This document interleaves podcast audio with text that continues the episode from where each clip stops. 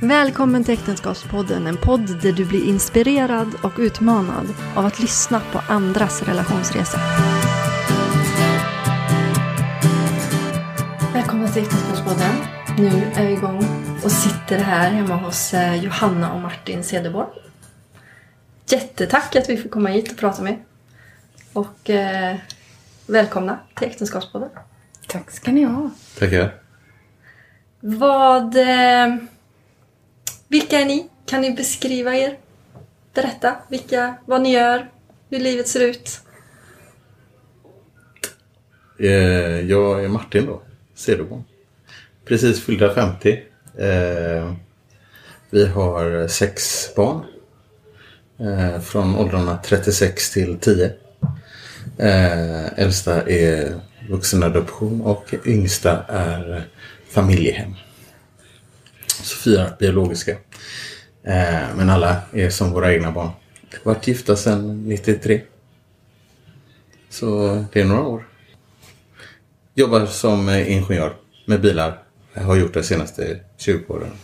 Eh, Men vi har jobbat väldigt mycket med familjer och relationer. Det är ju det vi springer på. De senaste 20 åren. Det säger du, det har du sagt i 10 år. Ja. Minnet är bra med kort. Det är en bra siffra. Ja, det är en bra siffra. Ja, det är länge. Runda slängar Ja. Det 20 år. är tillräckligt länge utan att bli för länge. Ja, det, ja ungefär så. Det, det, jag har jobbat väldigt länge med bilar. I bilindustrin. Man gör ju gärna det på Hisingen. Det är ju liksom... Det känns som att det finns ett visst bilmärke som härjar här. Eh, Ja, ja. Det, du är ju verkligen, ni är ju ute på Hisingen nu. Eh, och eh, det är ju Volvo eh, Mecka om man ska uttrycka sig så. Volvoland. Ja, Volvolandet eh, Hisingen. Så är det. Så att eh, det är väldigt många som jobbar på Volvo. Jag är Johanna, jag är 49 år då. Och eh, jag eh, har samma civilstatus som Martin. Ingår i den här familjen och jag jobbar som barnmorska. Det är mitt yrke och liv. För jag jobbar med alla de som föder hemma. Jag jobbar med mödravård. Jobbar för mänskliga rättigheter i form av att du ska få välja med vem, var och på vilken plats du vill föda. Eh, så, ja. så jag har ett engagemang i det. I runda slängar 20 år också då. Om vi ska vara sådana. Cirka. Cirka 20 år. Cirka har jag 20 gjort det. år. Tagit emot eh, väldigt många barn och undervisar också på universiteten omkring här i barnmorskekonst. Och så har jag då team, vi är 14 barnmorskor just nu som jobbar tillsammans hemma med hemfödslar och BB hemma och amningsrådgivning och så har jag också tungbandsmottagning då för eh, de som behöver hjälp med sin amning och har så tungbandsproblem så är vi två i Sverige som gör det jag gör då. En, en mottagning finns i Stockholm och så finns jag här i Torslanda. Och det har jag hemma i mitt hus. Wow. Så det är lite sån här special grej. Och sen har jag forskat på kolik i många år så jag har utbildat många kolik. Eh, Allting handlar om familjen. Hur ska vi hjälpa vi familjen på allra bästa sätt? En, Så intressant. ja, en eh, passus eller vad man ska säga. Det är vanligare i Sverige att man gör hemfödslar nu eller? Än vad det har varit innan. Mm, ja, det beror väl på om du menar före 50-talet så var det ju väldigt vanligt med hemfödslar. Men sen helt plötsligt så efter det så gick det några år där alla ska föda på sjukhus. Men nu har man insett att det blev ju inte bättre. Nej. För jag har bott i Amsterdam. Ja, där Och får där- man ju inte föda på sjukhus om du ju- inte är sjuk. Nej, typ så. Där är en, Föder alla hemma nästan då? alla föder Ja. hemma och då har man en doula och eh, de kommer Oj. hem och... Ja. Och sen har du också hjälp hemma. Ja, Efteråt, en tio hemsyster som kommer en vecka, tio dagar och hjälper dig med allt. Med allt, ja. Så så ska man ha det. Så det jobbar vi för. Men eh, Sverige är ju landet där man klarar sig själv. Så, och, eh, men ingen som... eh, Ja, det är ingen som ångrar sig när de köper våra tjänster. I Stockholm ingår det ju nu och nu blir det tvingande för alla kliniker att införa. Och nu blir det politik här, kanske inte ska Alltså det handlar ju om att satsa på familjen. För det är en familjehändelse Ja. när man föder. Det är inte en medicinsk händelse. Det är ju sant. Så det är oerhört, faktiskt väldigt många som eh, delar tron med mig. Det trodde jag faktiskt inte. Men det märker man ganska snart. Så det är väldigt många som är vana att göra andra val i livet. Och inte fundera så mycket på vad andra människor tycker om deras val. Som, Som väljer att föda som hemma. väljer att föda hemma, ja. Sen högutbildade såklart. Jättemånga läkare och barnmorskor. Det är lite oroande förvisso. Men... eh, så att de inte vill föda på sin egen arbetsplats. Nej, precis. Men eh, det är ju en passus. Det är vad jag gör. Sen har jag jobbat på sjukhus såklart också i många år. Jag är inte emot sjukhus på något sätt. Så eh, det gör jag. Spännande. Ja, verkligen. Hur, eh, hur länge har ni hängt ihop? 20 år. Ish. Hur länge har vi hängt ihop? Ja. Nej, men vi blev ihop 91. Ja, Hur länge sedan är det? Ja det är jättelänge Ja, det är 30 år nu. hörru. 30 år, Vi firar. Ja, eller om det är 92 vi blev ihop. Vi förlovade oss 92 i alla fall. Det står det i min ring. Ja, som men jag har vi, vi blev ju kära 91 på nyårsafton. Ja, det blev vi. Absolut. Så att, eh, ja, 91, 30 år. Ja. Hur blev ni kära? Eller vad Hur hände? träffades ni? Ja, eh, vi var på Liseberg, jag och en kompis. Och eh, kompisen kände, hade med sig en, eh, ja, han hade väl en flickvän, eller jag vet inte, på något sätt.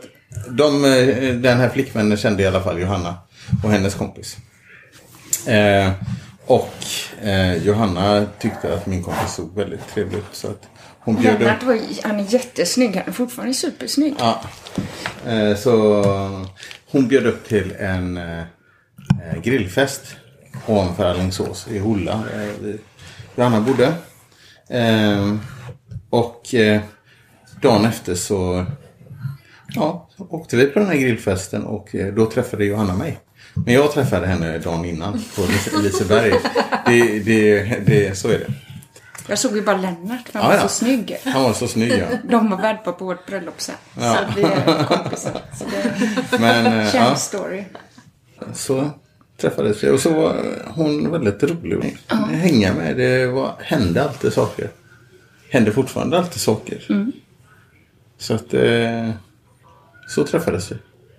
Men sen eh, så och vi gjorde massa saker i början där när vi träffades och sen gick det nästan ett halvår innan vi träffades igen på en nyår. Då sa Det var att du var i flottan, otillgänglig. Ja. Och jag läst, pluggade i Skövde, också otillgängligt. Ja, precis. Så- Det är ju sant. Det är ju den tiden då man gjorde värnplikten. i Ja, och jag jobbade väldigt mycket vid sidan av. Så att jag hade inte en enda sekund. Nej. Och inte du heller. Nej. Och mobiltelefon fanns inte. Nej. Det var innan Så man den fick skriva brev till varandra. Gjorde ni det? Ja. Har ni sparat dem? Nej, Nej. jag sparar inget. Det sitter här i Inte en sån minnet. nostalgisk person är inte. Men det kan ju vara trevligt. Men jag har inte sparat dem i alla fall. Nej, men jag tror det. Kanske. Jag vet inte. Nej. Vi sparar Ja. inte på saker så mycket. Nej men så blev det så här att 92 i september så eh, Eftersom ja, det var som Johanna sa. Vi, jag låg i flottan och hon pluggade. Och det är ju ganska slitsamt så vi låg där och pratade med varandra. Och bara antingen får vi liksom säga att ja, det här var kul så länge det varar. Eller så får vi liksom satsa på det här. Det, det funkar liksom inte annars. Det är för, det är för slitsamt. Eh, och då bestämde vi oss, nej men vi förlovar oss. Då gifte vi oss, sa vi. Vi, Då gifte vi oss. Så vi kände ju ändå också att vi hade på något vis samma eh, kallelse. Mm. Att det var någonting med vad vi ville med vårt liv. Mm. Vi ville inte ha det bara för oss själva. Utan det vi hade fått ville vi ge till andra. Och så åkte vi ner till eh, järn, Eh, nej, inte Järntorget utan det är uppe på Wranglös ligger uppe vid eh, Kroken, ja. ja, Rebergsplatsen där. Knallar vi in där och så säger vi så här. Ja, vi har, har förlovat oss. Vi vill, kan, vi vill köpa två ringar. Vi var Kan- 20, 19 år va? 19 och 20 år gamla. Kan, vi, kan ni gravera in det? Ja, när ska ni ha dem? Idag? och jag, glömmer aldrig min eh, blicken utav hon som satt där bakom. Hon bara, man ser det himla lite med ögonen och tänkte, ja, mm, jag får väl tillbaka de här ringarna om ett tag. Men nej, det har hon inte fått. Nej. Och så gifte vi oss eh, ett år senare uppe i Älvängen. Och sen gick vi i bibelskolan Bjärka Säby. För då hade vi bott isär liksom eh, under hela den här eh, tiden vi var ihop, hela ett år. ett och ett halvt. Eh, men vi visste vad vi ville och vart vi var på väg. Och just då, jag hade en kör också. Så var det. Vi var över 100 pers eller någonting. I någon kör som vi reste land och rike runt som jag led, var ledare för. Så vi hade, det var mycket musik i mitt liv också då. Vi spelade in skivor och höll på vad vi grejade med. Och då då vet jag att du hängde alltid med där i alla fall. Men då blev det ju, det var det vi gjorde väldigt mycket utav andra tiden. Så var, du och jag var inte jättemycket, men det var mycket samtal. Så vi förstod ju att vi måste gifta oss och sen gå bibelskola för att bestämma riktningen för vårt liv. För vi visste inte det då. Eh, Så då gick vi i bibelskola ett år på Bjärka Säby. Och det var oerhört bra.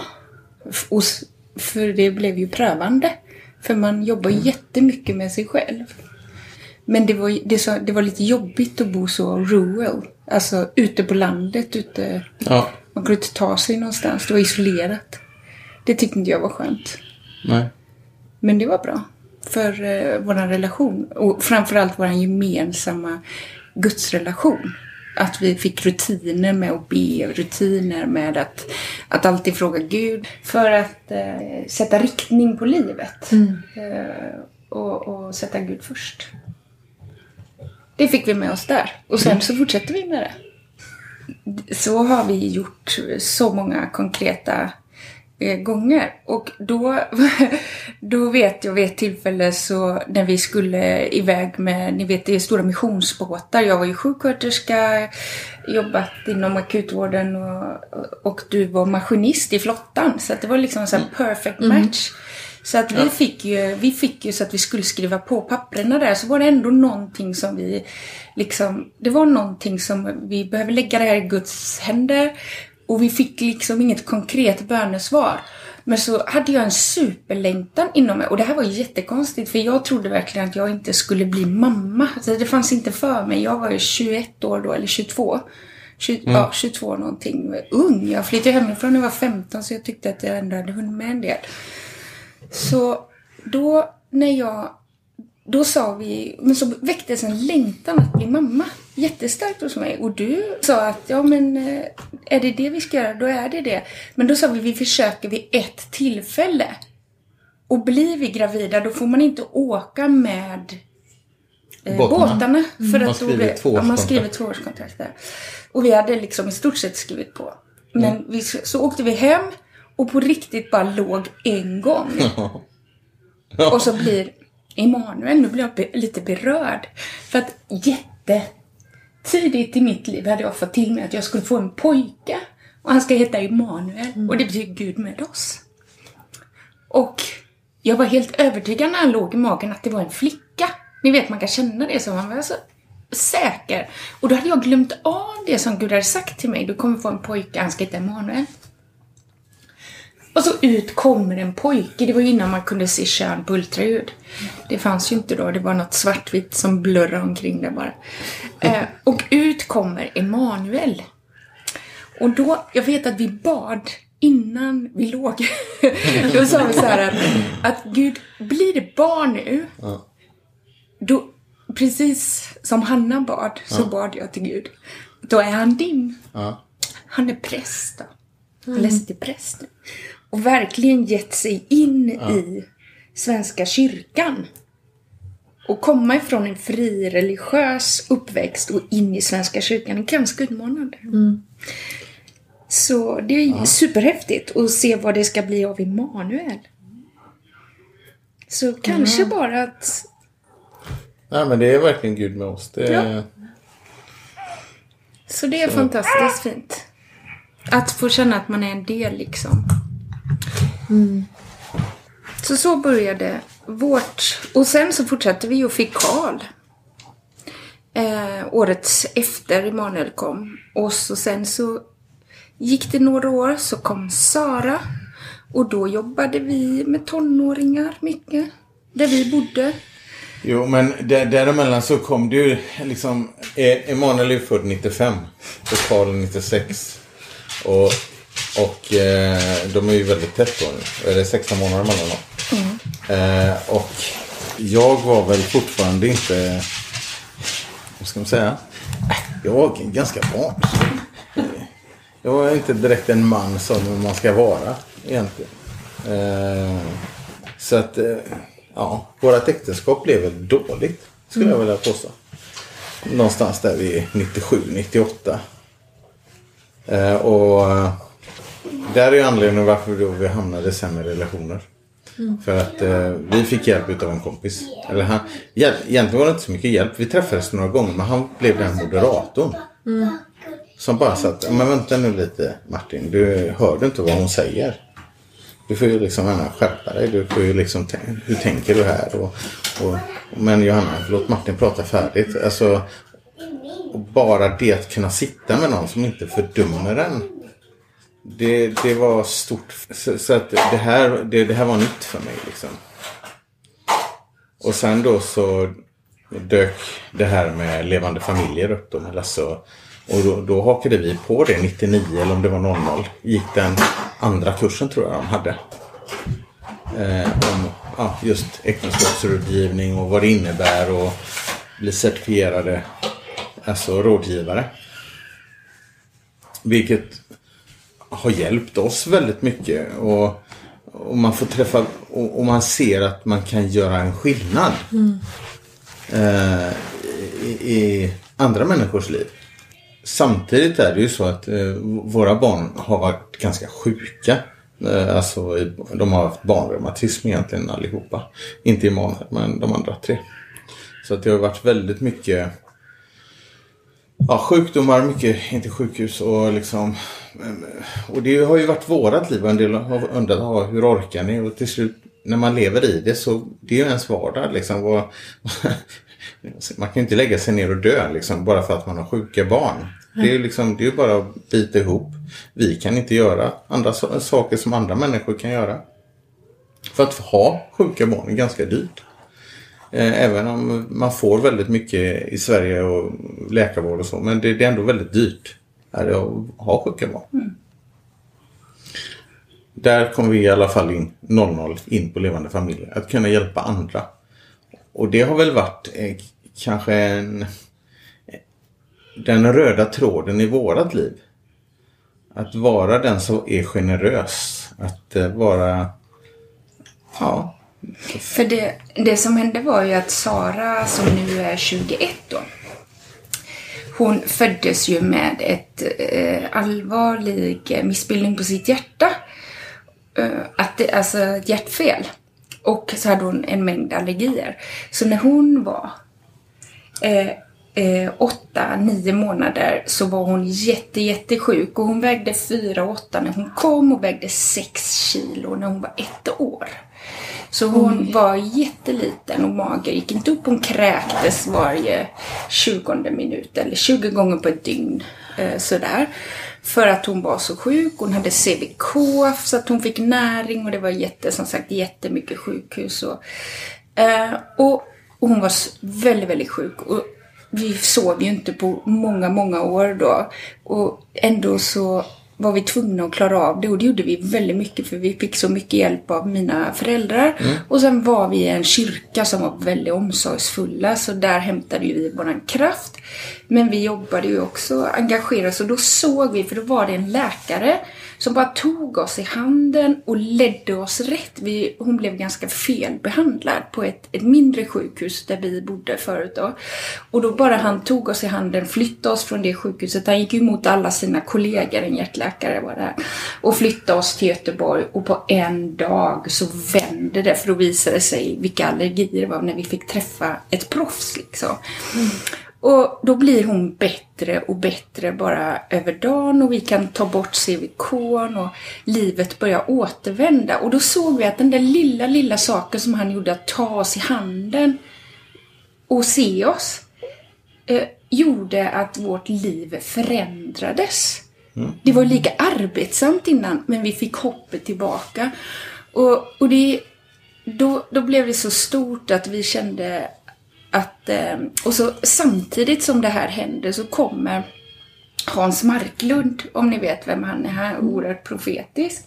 Han var i vår kyrka, känner inte oss överhuvudtaget.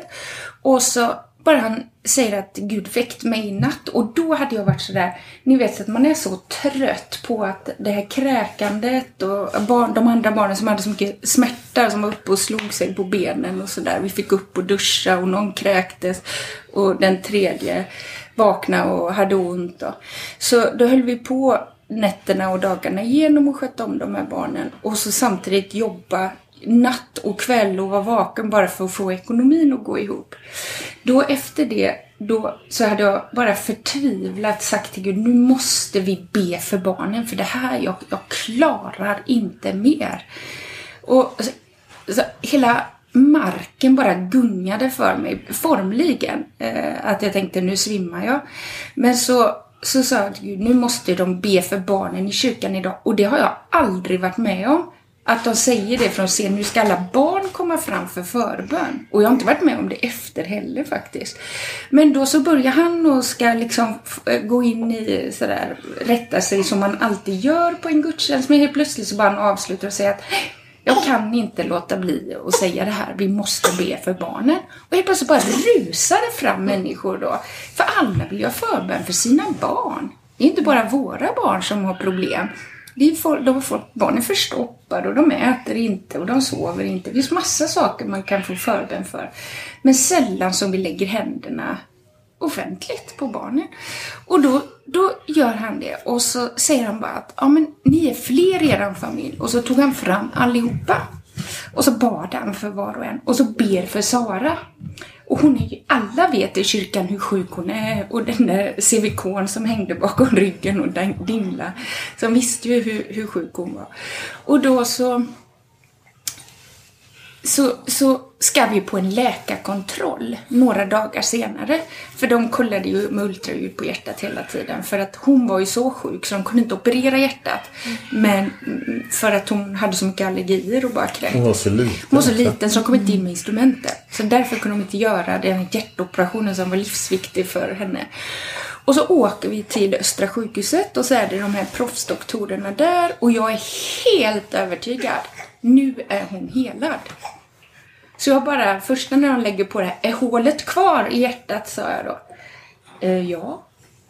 Och jag bara, åh nej, hon är inte helad. Men så, så undersöker han henne en gång till. Och så får han gå och hämta en kollega. Kommer in där och tittar på hjärtat igen. Och bara, det är så konstigt för du kan se hur blodet flyter i hjärtat då. Och då så ser han att hålet är kvar, men det slår. Hjärtat slår som ett friskt hjärta. Att blodet alltså, vad som är, är att blodet åker fel väg i ett hjärta som har hennes hjärtfel. Men då, att blodet gick rätt väg. Det fanns ingen väg där. Hålet var lika stort och det var kvar. Men det gick i rätt väg. Och sen så, på varje besök blev hon bättre och bättre. Och då frågar jag dem sådär att kan det här växa igen? Det har vi aldrig sett. Så det kan inte hända. Och då är det man sätter ihop de här väggarna. Och sen hon växte det igen. Ja. Så för varje Det var ju gång... 18, det var ju 18 mm stort. Var det. Och hjärtat är ju lika stort som en knytnäve. Mm.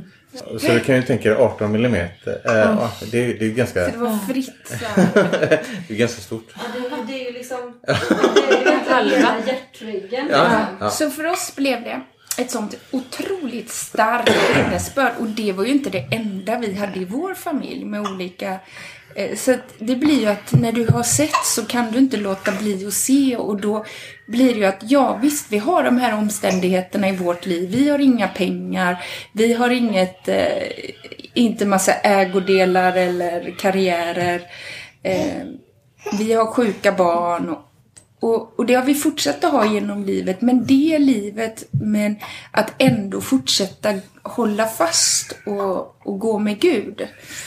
Eh, det har ju varit grunden till att vi har orkat att fortsätta för vi ser att ju mer du investerar i, i det som ligger utanför dig själv, ju lättare blir livet. Trots alla de här omständigheterna. Under den här tiden hade vi ganska många familjehemsplacerade barn också. Så vi jobbade väldigt mycket för andra familjer som hade det tufft. För att vi tyckte att vi har ju, vi har ändå lite till att ge. Det är, det är imponerande. Väldigt. Ja, vi var jourfamiljer. Ja, precis. tag. Och speciellt, ja vi var, när vi hade, eh, vi var familjehem och sen när Sara blev lite bättre blev vi jourfamiljer. Och det blev ju bara så ibland. Att de bara kom. Ja, ringde och sa eh, vi, vi, har- vi är på väg till er. Det var liksom inte frågan om kan ni? Utan det var så här, vi Vi måste väg. komma nu. Vi, vi, Så det var tidig start, våra tio första år och då engagerade vi oss sen i levande familjer också. Och då när man har haft det ganska bökigt sådär, då är det inte mycket som blir jobbigt. Men ni har varit med om en hel del. Ja. Och, men det handlar ju också om att våga utsätta sig för det som att det kanske blir lite bökigt. Och att det inte gör så himla mycket. Men hur, om, om man tänker, hur tog ni er igenom de här åren tillsammans? Har ni eh, varit aktiva, jobbat på er relation eller har ni liksom bara, vad du sa förut att man kan inte bara lägga sig ner och dö. Nej, men jag tänker att ni, ni sitter här idag och har varit gifta 20 plus år. Hur? men det är väl så här att ett, ett, eh, det är väl så att det alltid är en relation går ju upp och ner. Det är, de som inte säger att de gör det, de ljuger ju. Stundom är det ju bra och stundom är det vanligt grått och sen är det dåligt. Men man får ju försöka kapa de här dåliga tiderna och prata om dem. Vad är det som händer? Och är det någonting jag kan göra? Är det någonting du kan göra? Vad är det, vad är det för någonting? Vad är det någonstans vi inte hittar varandra igen? Nej men så, så, så blir det väl så. Har, har man väl suttit i tillräckligt många samtal så, så kan man ju, man, man kan ju till slut det här. Vad, vad är det vi ska göra? Eh, och speciellt om man inte har underhållit sitt äktenskap väldigt länge. Och det finns väl stunder då vi inte har gjort det. Men vi har... Men... Och när vi inte har bett tillsammans. Ja, och sen vi har haft några traditioner att vi några gånger per år måste åka bort och verkligen prioritera att det är vi. Så, och det är något barnen alltid har fått uh, deala med. För vi vet att om vi mår bra, då mår barnen bra. Ja. Så att nummer ett är ju vårt personliga förhållande till Gud. Och så nummer två är ju vårt förhållande till varandra. Och sen relationen med våra barn. Och sen relationen med andra människor. Och sen kommer arbete och så vidare och så vidare. Men att hålla sin personliga gudstro fräsch. Det är ju inte alltid att man orkar det. Nej. Och där har vi fått dra varandra då och då. Ja. Men att det får vara okej. Att man ligger på rulle som när man cyklar i team. Och sen har vi också, när du, ju mer kunskap du inhämtar, ju mer förståelse får du ju för vilka saker som också är viktiga. Så att, att ha ett bra, inte ha ett bra, men att, att också friskvårda sin kropp. Och sin hjärna, si, sitt kärleksliv är jätteviktigt för den personliga eh, hälsan och mentala hälsan. Och det är väl något som vi har uppmanat många att, att, eh, att vi är varandras betjänter, tjänare. När den ena är svag så är den andra stark. Och det är då det blir dynamik i ett förhållande. Nu är vi så gamla så att vi kan vara... Det är lite annat. 20 år. Ja, 20 år. Nej, men det blir ju också det att man tänker bara rent, rent fysiologiskt så att när du har, är tillsammans både fysiskt och själsligt och andligt med en annan människa under en lång tid, då börjar man ju tänka samma tankar. För det är ju det oxytocinet gör med oss. Det är ju det som du har med ditt barn. Hon kan ju inte säga vad hon vill. Du känner det i din kropp. Och det är ju det oxytocinet gör med våra hjärnor. Väldigt intressant. Eh, och oxytocinet gör ju det med oss. Och sen har vi ju ytterligare ett nervsystem som är spegelneuroner. Som gör att vi kan tolka signaler som kommer utifrån. Det här är ju bara forskning. Det är inget, inget annat än fysiologi. Det är därför mobiltelefoner, till exempel små barn och mobiltelefoner. När vuxna sitter och tittar i en mobiltelefon så här, till exempel ute och går, då ser ju inte barnet ansiktet. Den blir ganska slätt. Kan inte tolka helt enkelt Nej. föräldrarna. Så det är väldigt farligt för hjärnans utveckling för små barn med mobiltelefon. Och skulle föräldrar förstå det, hur mycket de läser i våra ansikten och hur handikappad ett barn blir om den har en förälder som inte responderar på signaler. Nu är vi ganska värdelösa på det också för jag använder ju min telefon i mitt jobb hela tiden. Och väldigt många människor pockar på min uppmärksamhet så jag kanske har en 40-50 meddelanden i min mobil varje dag som jag måste ta itu med om jag inte har tittat på den mellan 8 och 16. Eh, så det blir lite på kvällar och tidiga morgnar. Eh, så jag får verkligen eh, skärpa mig. Och det är ju, är ju barnen bra att säga ifrån. Men till, till slut slutar de ju med det. För du får ändå inte respons på det heller.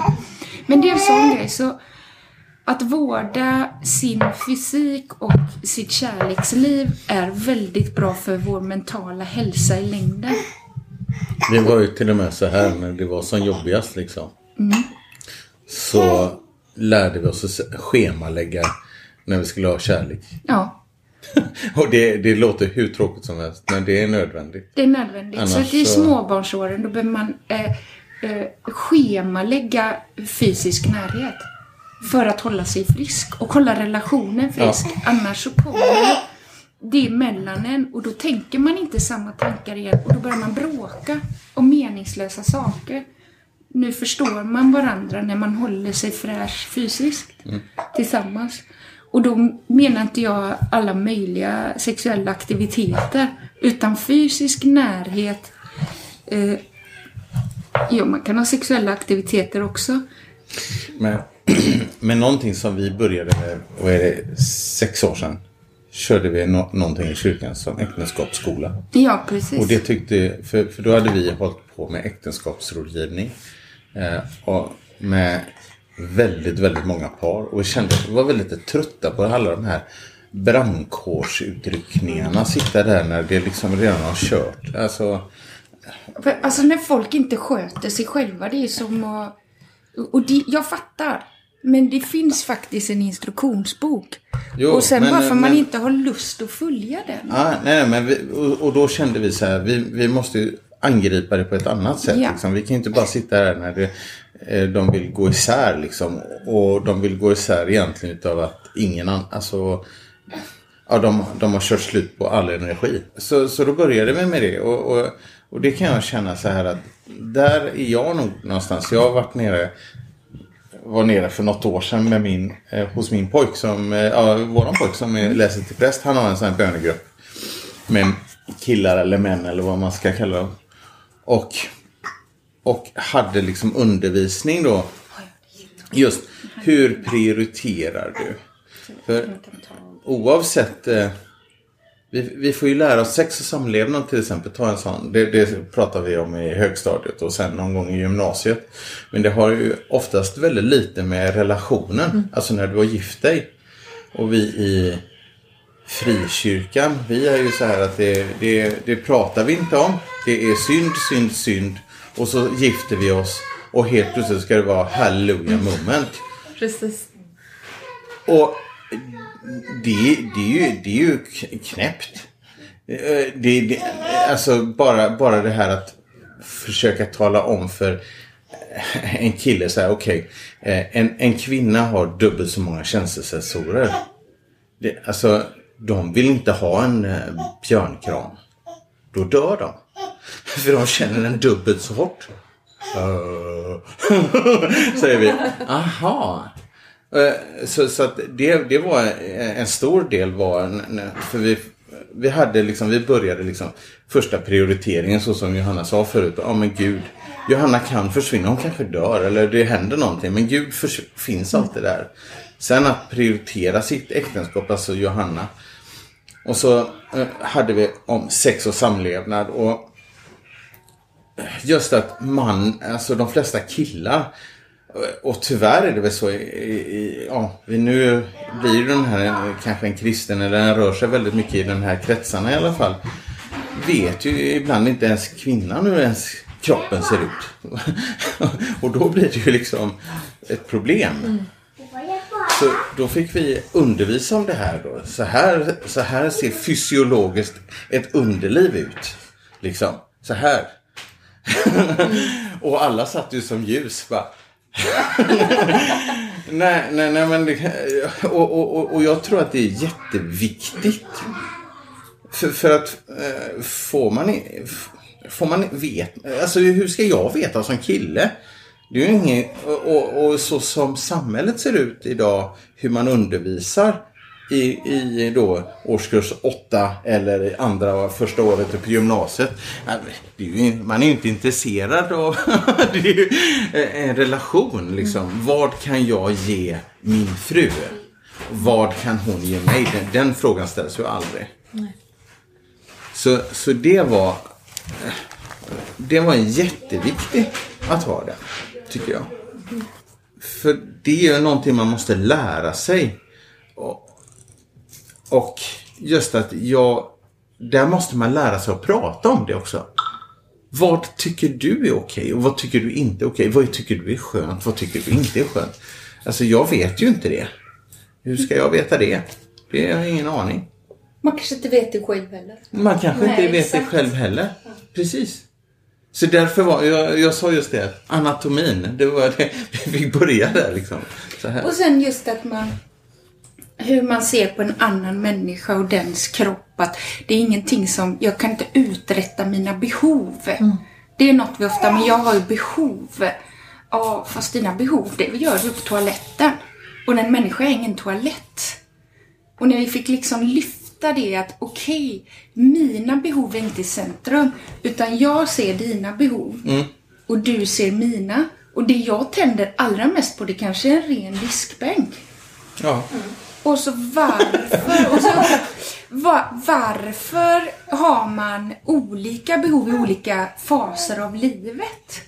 För att, eh, och då kunde vi prata lite om det, också det mänskliga i min kropp. Men också att Gud har ändå sagt åt oss hur vi ska göra och vi klarar inte av att hålla det jämt. Men om man följer då instruktionsboken så ser man att det är så mycket som sammanfaller med att, att vi är en Guds skapelse.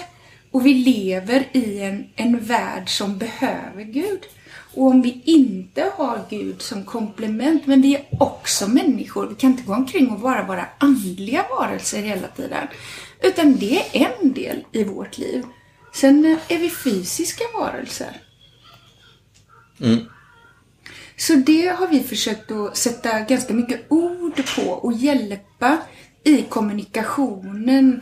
Bara sådana små enkla saker att jag kräver inte något av en annan människa. Men det är helt okej att berätta hur jag har det. Så här har jag det, så här känner jag. Och om jag inte gör det så kan jag heller inte kräva att någon annan ska veta hur jag har det. Så vi hade, jag, jag, jag hade ett sånt här par för jättelänge sedan. De kom till oss. Hon bara kände, jag, vi måste åka till levande familjer och prata. Och gubben bara, han, ja, som de flesta gubbar går liksom två steg bakåt, så här lite halvlufsande. Eh, och de kommer in och så hon tycker Ja, du gör ingenting och de var ungefär som eran ålder. eh, Att de- de hade småbarn och det var nappflaskor över hela diskbänken och så här. Och du gör ingenting. Det står disk överallt. Och han bara gubben. Men jag bär ju in ved varje dag.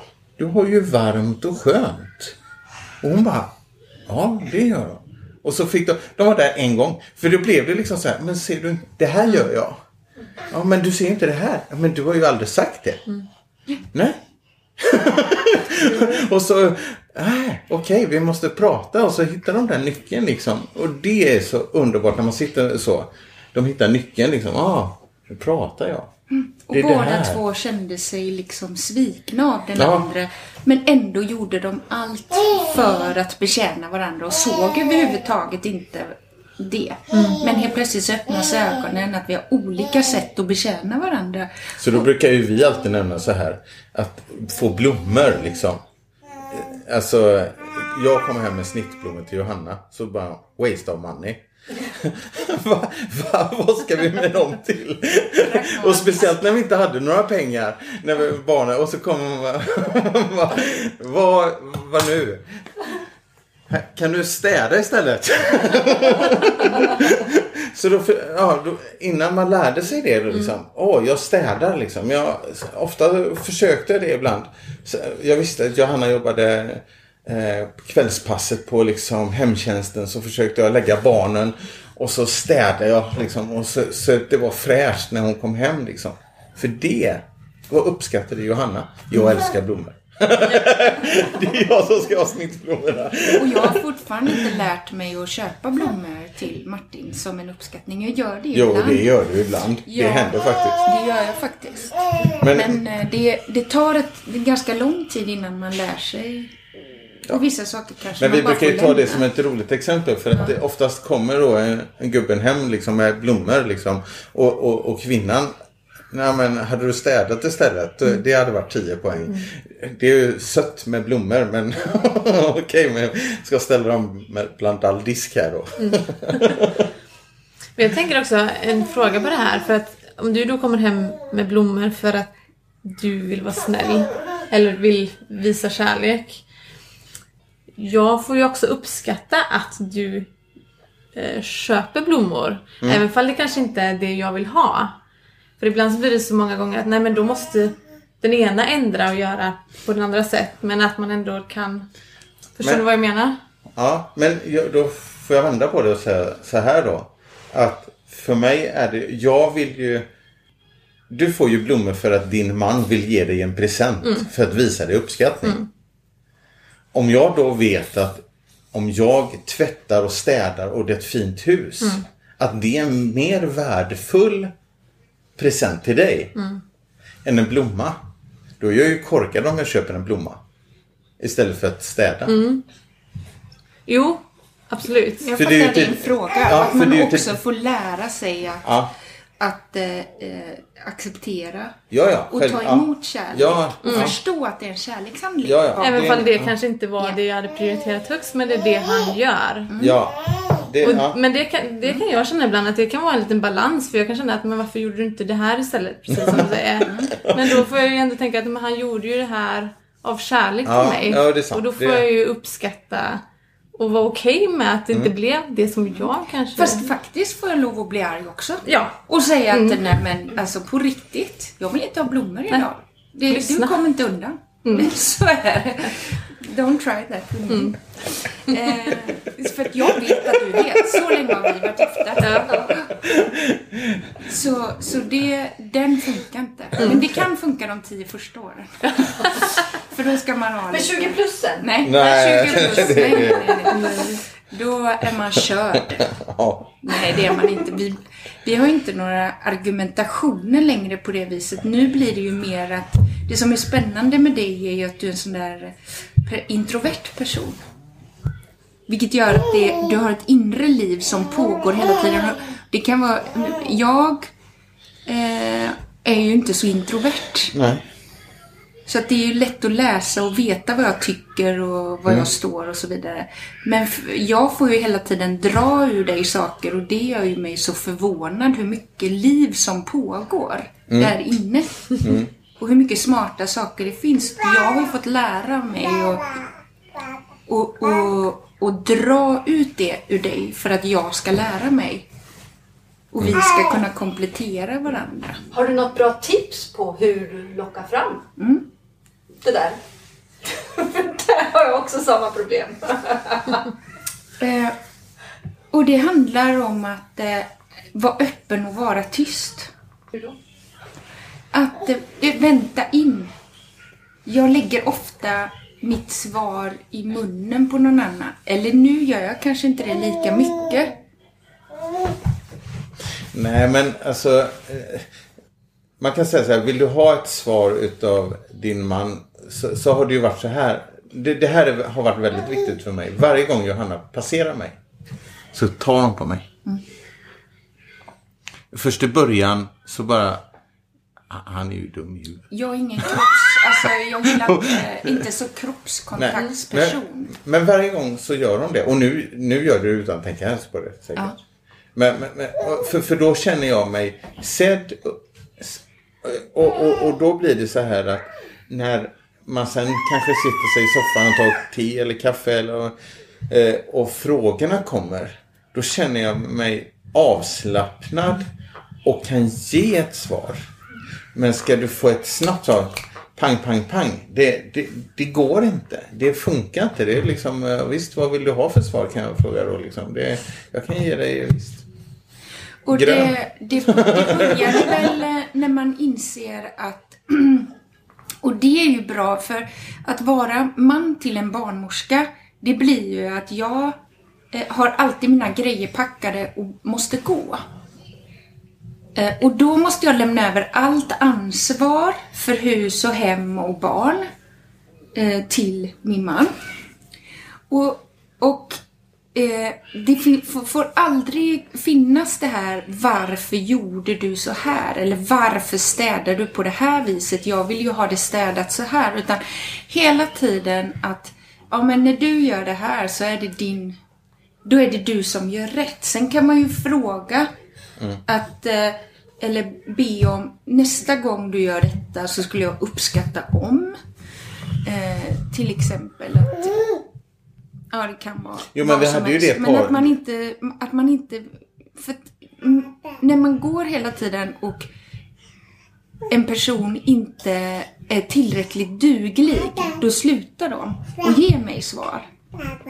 Utan jag får hela tiden berätta att ah, kolla, du hade tagit diskbänken här, grymt. Och så jag kanske inte alls hade tagit diskbänken på det viset. Nu tar vi bara ett banalt exempel.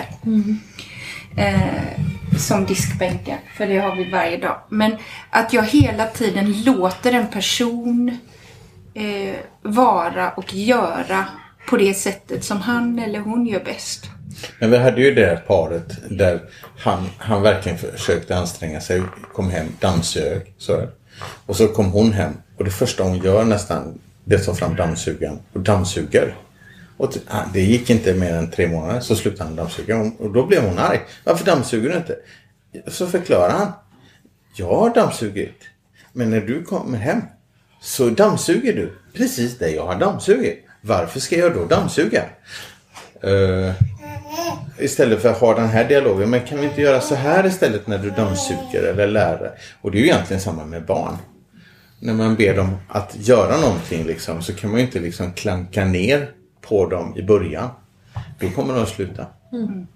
Även om man tycker att ja men nu bad jag dig plocka upp disk- diskmaskinen. Det betyder ju faktiskt plocka ner i diskmaskinen också och torka av diskbänken. Alltså det, det är inte bara en del. Och det, det är ju... Ja. Och det, det är också då att man ger varandra det förtroendet. Vi löser det- saker på olika sätt. Olika sätt ja, och eh, aldrig höja på ögonbrynen över hur man har löst saker och ting. Utan, för då blir det inget samtal. Men det handlar väl om kommunikation tänker jag också. Ja, men hur ska du veta hur, hur den andra vill ha det dammsugat om du inte har sagt det. Det är samma med den intima delen. Ja. Hur ska man veta? Och många gånger tänker man ju att men det är självklart. Jag gör ju alltid så här. Då borde du ju fatta. Men om man inte säger det så, alltså, Nej. Och där, att lära sig att kommunicera, det är att vara, det blir ju att man måste vänja sig att vara naken tillsammans, både fysiskt, själsligt och andligt. Kunna berätta att nu så, så orkar jag inte be. Nu sjunger jag lovsång och så får du be för mig. Så mm, ja, det är kommunikation på alla plan. För det gör vi ju. Och att där, det finns ett speciellt bibelord då, där det står att, eh, eh, att vi kan ändra min känsla. Och det är faktiskt sanning, för mina tankar styr mina känslor. Och om jag med min tanke tänker bara välsignelser över en annan människa så är det det som kommer komma ut i mitt kroppsspråk utan ord. Men om jag tänker hela tiden vad trött jag är på dig, jag orkar inte med dig, jag mår illa när jag ser dig. Det kan man ju känna i ett förhållande. Eh, Det kanske ni aldrig har gjort, men vi har gjort det. Eh, Och jag vill inte vara med dig och så vidare, så vidare. Då är det det jag förmedlar till den jag lever med. Så att bara skriva upp goda tankar, ord och välsignelser och läsa dem för sig själv. Och det står ju i Bibeln, så att fylla sig med bibelordet så kommer man att tala ut det med sin kropp. Och det Och då- måste det- man göra varje dag, det går inte att... Och då, eh, det, där har vi ju varit, när vi har precis sagt det här till till exempel de som suttit liksom kanske, men pff, människan här är ju en idiot. Jo, men om, om vi bestämmer oss ändå liksom att ni, ni vill ändå leva tillsammans så måste man börja ändra mindsetet så. Eh, ja, men då ljuger jag ju för mig själv. Ja, men då får du väl göra det då ett tag. Men du kommer ändra dig. Nej, det fungerar aldrig. Och så ser man då liksom efter eh, de, de flesta som vi har suttit har vi kanske hållit i handen ett år. Först i början ganska tätt och sen blir det liksom en gång i månaden, sen en gång, en gång i kvartal. Och när de kommer liksom sista gångerna då, liksom när man ser att ja, men de sitter nära varandra, kanske håller varandra i handen liksom. Och man ser att de har börjat prata, äh, när de börjar prata. Man ser det ganska snart då liksom. Det är ganska intressant att se den förändringen. Att du börjar fylla varandras kärlekstankar. Så. Och det är möjligt. Ja, har ni alltid haft bra kommunikation? nej. Nej. Nej, men det... Nej, det har vi inte. Det, och, och, och där kommer ju den här introverta människan in då liksom. Eh, Att det har varit en konflikt ibland. Att jag behöver längre tid och eh, på mig att säga saker och ting. Eh, och det, det är ju ibland en nackdel. Och att inte vara så kvickfotad om man säger så. Nej, men det, det handlar ju också om att, att du vill... Den manliga hjärnan är ju... Det, en del påstår att hjärnan är likadan. Vi är kapitalt olika. Det finns ju mycket bra att läsa där om den manliga och kvinnliga hjärnan utav ehm, Dr. Leaf, Caroline Leaf, om ni känner till henne. En kristen eh, neuropsykiatriker, eh, läkare. Supergrym är hon. Hon har eh, mycket bra litteratur. Läs allt av henne. Och eh, hon berättar just om den manliga och den kvinnliga hjärnan. Att eh, bara en sån enkel sak som att, att eh, män är ju problemlösare. Och då är det ju så att du, de får ett problem i sitt knä så ska de gå in i sin grotta och så löser de det och sen kommer de inte ut förrän de har det löst. Och vi kvinnor, vi vill prata och prata och prata för det är så vi löser. Och då får jag en bild av hur problemet ser ut. Och gör jag det med en man, då puttar jag honom bara längre och längre in i grottan. För då helt plötsligt tycker jag att ja, men nu har vi ju pratat om det här, gud vad bra. Medan han känner att det bara blir helt överväldigande med allt det här pratet. Ja, men du har ju sagt det här en gång. Nu räcker det. För att han kan ändå inte lösa det. Det blir som när du ger fem instruktioner på en gång till en två och ett halvt-åring. De blir helt perplexa. Vilka ska jag göra först? Ta på dig dina sockar, sen dina skor och och ta dina grejer. Du kan inte prata med en två och ett halvt-åring så för då kommer de inte ihåg vad det var det första de skulle göra. Och får de panik och skriker och så blir föräldern arg. Varför skriker du? Jag sa ju bara det. Om de kan inte ta flera instruktioner. För så funkar en två och ett halvt-årings hjärna. Det är inte mer komplext än så. Och då är det så att så funkar en manlig hjärna. Att vi puttar dem in med våra ord. Därför så, när jag har något att prata om så går jag först till Gud. Jag ringer aldrig en väninna. Never, never. För då kan du få... Ringer du då fel person så börjar hon säga så här. Mm, åh, fy vilken jobbig man du har. Nu gör inte alla, jag hoppas ni väljer även väninnor. Eh, men då kan ju, ringer man till en bra väninna, då är det fint. Men ringer man till fel väninna, då kan man komma på andra tankar. Först går jag med alla mina ord till Gud och berättar som det är. Och sen ber jag att jag ska få liksom en väl paketerad som jag kan leverera till min man, som, han, som är lösbart. Sen, det är, det är liksom första stadiet. Sen kan du ju lära dig mer och mer om kommunikation och bli tryggare och tryggare i relationen. Men om det är friktion i relationen så tenderar vi ibland med vårt sätt att tänka kvinnor och putta in våran man ännu längre i grottan. Tar det superlång tid innan han kommer ut för att han hittar inte lösningen. Men jag har ju lärt mig en sak också så här att när, när, när du börjar prata att ställa frågan ska, är det lösning eller lyssna? Bra Lyssna. Eh, Lyssna bara. Okej. Flippar vi på liksom den lyssna-knappen liksom. Så, så lyssna, för då vet jag det. Då behöver jag inte hitta the mission här. den lösningen här. För att, eh, utan det, då, och, och det är en väldigt bra, bara lyssna på mig. Jag har haft en skitdag på jobbet. Eh, Du behöver inte lösa det här. Och så kan du bara, prata av det. Det är ganska bra så här, lyssna bara. Jag vill inte ha någon lösning. Jag vill bara babbla. Och det handlar inte om att vi är babbliga kvinnor, för Nej. män har precis lika mycket ord per dag som en kvinna. Utan det handlar om att vi löser problem på olika sätt, för kvinnor har mer kopplingar mellan höger och vänster hjärnhalva. Så det är egentligen också bara fysiologi. Så det, det är lite intressant. Då får du bara lite kännedom om att män tänker utifrån, ramen först och sen in. Och kvinnor tänker inifrån och ut. Ett exempel är när ni flyttar. Då har mannen tänkt på eh, flyttkartonger, bil, transport. Eh, Medan kvinnan redan har inrett nya lägenheten. Tänker på vilka gardiner ska jag sätta upp? Och då börjar man prata med varandra. Så är man på helt olika planeter. Och, men om du lägger att tänka utifrån och in, detaljerna sist för mannen, den stora ramen, och kvinnan inifrån och ut, så blir det ju en perfekt bild. Så, och jag tror att det är det vi har hittat genom i relationen. Att okej, det här är så du tänker. Och så här tänker jag. Så för vi ihop det här och då blir det oslagbart.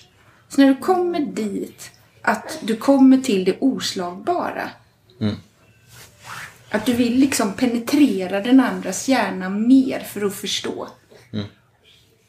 Ja, precis. Att vi är ju, vi, vi är ju vårat drivteam. Jag har ju faktiskt det, i pusslet, bitarna som passar. Hon sitter ju här. Så att jag får hela tavlan. Och bara en sån sak, kvinnor ser dubbelt så många färger som män. Ja, Så om du håller fram två gula och så säger jag, du skitsamma, det är samma, det är gul. Nej, du ser att de är kapitalt olika. Det är alltså, vi har, vi har dubbelt Ja. så många tappar och stavar. ja, ja. ja. Vad, varför, det förklarar ju jättemycket. Ja. ja. Och men om du ska packa en kärra till exempel, så när du flyttar, då kan, har män bättre förmåga att packa logistiskt än vi kvinnor har. Vi har en tanke med så här, och så sen varför får de in mer i bilen än jag? Jo men det är bara så eh, att det är en förmåga. Sen är det kan du träna upp självklart. Så, så vi, vi är olika och Ja. att om man kan utnyttja sina olikheter så blir det perfekta matchen tillsammans. Att hjälpa varandra att se fördelarna med olikheterna. Ja, exakt. Och, och, och när man väl har kommit in i det. Ja, men du kan ju det här. Och jag kan det här.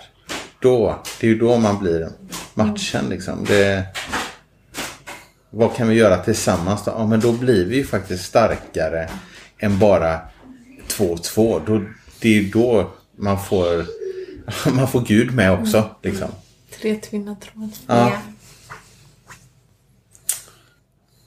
Det var väl det vi hade att säga om det. Klart så.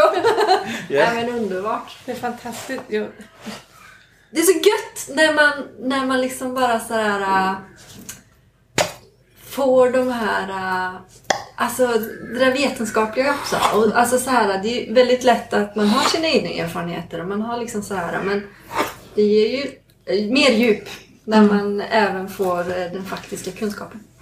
Så Caroline Leaf, drleaf.com. Eh, otroligt bra. Vad heter den där eh, gamla YouTube-filmen som vi brukar visa ibland? Med, Men's brains versus women's brains. ja, den är väldigt rolig att titta på. Är det hon som har gjort den också? Nej. Nej, det är en jättegammal eh, hjärnforskare. Men det, den kom ju innan det här sen att du inte fick prata om olikheter. Eh, för att det finns ju en genus... genus, eh, eh, så, som, men, men nu är det ju ändå fler fysiologer som säger ifrån i genusfrågan. Eh, och det finns ingen som är mer jämlik än, än Gud. Och det förhållandet som är perfekt. När vi skapade till hans avbild, både man och kvinna, så det är ingen motsatsförhållande i det. Utan det är ett komplement i att vi är skapade olika. Eh, så Jag vet ju när vi har den, förlåt, när vi har den undervisningen. Jag satt med Emanuel för han är ju teol, han, eh, han har ju läst teolog så pass mycket. Så bara den versen där det står att vi, vi, han tog liksom och skapade man och kvinna. Vi, vi satt en hel kväll och diskuterade det. Liksom. Ja, men det, det är som att han tog samma material fast han, han gjorde ett fat och han gjorde en kopp liksom. Med keramik eller så. Det är inte någon att någon är bättre eller sämre. Det, det var ju Guds tanke. Det, där har vi, alltså innan syndafallet, där har vi ju liksom hans tanke att vi, vi är varandras komplement. Och när man kan förstå det så blir det ju så här, att, ja men eh, det här att ja, men Gud är bara, det är bara patriarkat och så här. Men det var inte så Gud tänkte. Han tänkte att vi var, vi var sa- same level liksom. Och det tror jag. Exakt. Och det är väldigt viktigt tror jag att vi pratar om det. Att, för jag, jag vet att när vi har haft den här, när vi har pratat om undervisningen så har vi ofta, ja men, ja, mannen ska ju vara huvudet i familjen. Jo, men vi ska också dö för den. Brukar jag säga. Vi brukar inte läsa den vi män, vi brukar hoppa över den. Men vi ska vara som Kristus och vara beredda att dö för våran familj. Vi ska sätta våran familj högre än oss själva. Och då blir Då blir det helt Då blir de flesta män bara eh, Wow, vä- vänta lite här nu. Det, då, då kan jag ju... Ja. Då, då får du skapa dig eller se din familj med en helt annan kärlek. När du gör det, då ska du se att det så, händer saker. Och då kan du få vara huvudet i familjen. Det gör ingenting. Ja, ja. För- att för- underordna sig en sån man är ju inte speciellt svårt. Nej, för att du har ju ändå liksom, jag löser det här. Det, det, det är liksom, ja, vara Kristuslika helt enkelt. Visst. Ja. Så, Så att, bra. Det behövs en manrevolution. Ja. Ja, men det behöver det. Det för att jag kan känna så här att eh, ibland eh, det fattas män som är män på ett rätt sätt.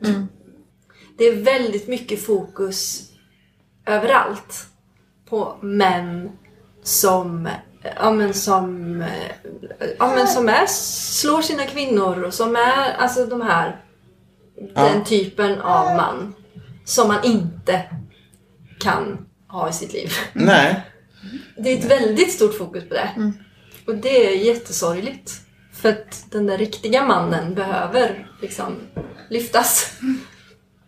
Ja, och så, tr- så tror jag faktiskt att det behövs undervisas också eh, män. Hur blir du en man och inte bara en kaffelatte-farsa som springer omkring liksom. Det, eh, alltså en man ska ju vara, du ska vara pelaren i familjen. Eh, och, och, och där fungerar vi olika. Alltså kan jag få vara pelaren? Ja, jag är inte så himla rolig alltid och jag är trög, ja det är jag liksom. Men jag kommer stå här. Även om det blåser kuling, storm, orkan så kommer jag stå kvar här. Det, det, Absolut. Är det farligt? Jag tänker mycket i samhället idag. Man, som att man suddar ut, eh, alla ska vara lika och, och ja. men hur är man man, hur är man kvinna? Och, alltså, man blir förvirrad. Och då blir det ju förvirring i förhållandet också tänker jag. Man vet Ja. inte vilken roll ska jag ha. Det är en bra tankeställare. Ska vi avslöja... Alltså, jag Ingen. förstår inte. Hela den här helgen har jag pratat om att avslöja sista frågan. Avsluta med den sista frågan. Eh, vad är det bästa med Martin och vad är det bästa med Johanna? Vad, vad ser ni som de, det finaste hos varandra? Man får säga flera saker. Ja. Nummer ett är att han är, är väldigt, väldigt kär i mig. Det tycker jag är det bästa. Att han är extremt passionerat kär i mig fortfarande. Och även om du inte är det så tror jag det. Vilket gör att jag känner en sån enorm trygghet i vår relation. Eh, kan bara, liksom, när vi har varit ute så hade jag liksom en tid sådär när jag reste väldigt mycket i jobbet. Och en tid också när jag var lite yngre, då var jag jättesnygg. Och då kunde jag ringa hem till honom på kvällen och säga att du vet jag har blivit så uppvaktad idag för jag var så snygg. Och det kändes så tryggt för mig att veta att jag, att jag kunde göra det till dig. Dels så ville jag berätta om det för jag var så glad att någon såg mig överhuvudtaget, någon annan. Men då var jag tvungen att ringa till dig och berätta det. Och det var det allra bästa jag kunde göra. För då gick mina tankar åt rätt håll, så jag såg till att styra mina tankar alltid åt rätt håll. Jag tog inte åt mig det som en egen ära, utan då ringde jag mig. Hörru du, du har en assnygg fru. som har blivit uppvaktad idag. Eh, och så hade vi ett samtal om det sen då. Det, och det har alltid varit väldigt fint och du har fått förhålla dig till det. Att jag har velat göra så. Eh, att alltid rikta sina tankar rätt. Och sen så... Eh, det bästa också är ju att du är precis sådär passionerat för dina barn, för din familj och sen har ett väldigt högt rättvisepatos. Alltså du eh, säger ifrån när det är något som är fel. Och då spelar det ingen roll om du får stå ensam i det gentemot hur många människor som helst. Om det är något som inte är rätt så finns, finns inget som eh, du eh, backar för. Du kan, ja, det tycker jag är bra. är det min tur då? ja, hon är ju snygg då. Det är det. Vad är det bästa med Johanna? Ja, men hon har, hon har, eh, hon har ett hjärta av guld. Alltså hon ser den lilla människan. Det, det gör hon. Eh, och hon är driven. Det gillar jag. Det händer alltid saker. Jag tror att hon är väldigt kär i mig också. Jag hoppas det. Nej men det, det, det är väl det som har varit. Det, det händer, alltså det, det händer saker och ting. Många, många säger ju det, Åh, vad ni gör mycket saker liksom. Ja, det är väldigt få serier jag följer i alla fall. Det är på tv. Det, är- nej, det, är- det är inte så mycket tid där framför. Utan vi försöker göra saker. Och när vi väl går in för någonting så gör vi det med 100 procent. Och eh, det blir inte alltid rätt men eh, det, det, det är fullt ös framåt. Vad härligt. Vad snygg du är. Älskar det. Tusen, tusen, tusen tack för att ni var med och allt som ni har delat. Snabbt. Tusen tack att du har lyssnat idag. Vi hoppas att du följer oss på sociala medier och lämna gärna ett omdöme om du tycker att det här är bra. Hej då!